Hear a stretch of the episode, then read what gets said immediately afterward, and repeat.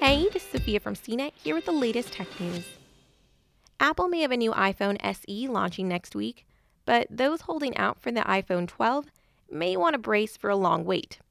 According to a new report, Apple's next iPhones may be delayed until November. Shared by Reuters, the report comes from Goldman Sachs analysis as part of a note that downgrades Apple's stock to a sell rating. The bank predicts that iPhone shipments will drop 36% during the third quarter, and that as the coronavirus continues to impact the economy, people will choose cheaper Apple devices or hold on to their current phones longer.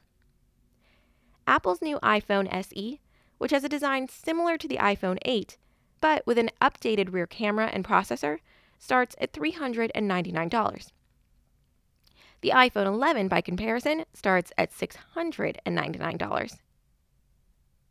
Apple traditionally updates its iPhone line early in the fall, with this year's rumored iPhone 12 expected to feature new designs and support for faster 5G networks.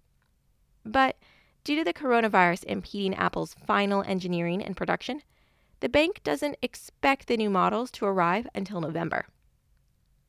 Rumored issues with OLED supply of 2016's iPhone X, the first iPhone without a home button, caused it to be delayed to November 3rd, marking the first time a major new iPhone was released in November. For more of the latest tech news, visit cnet.com.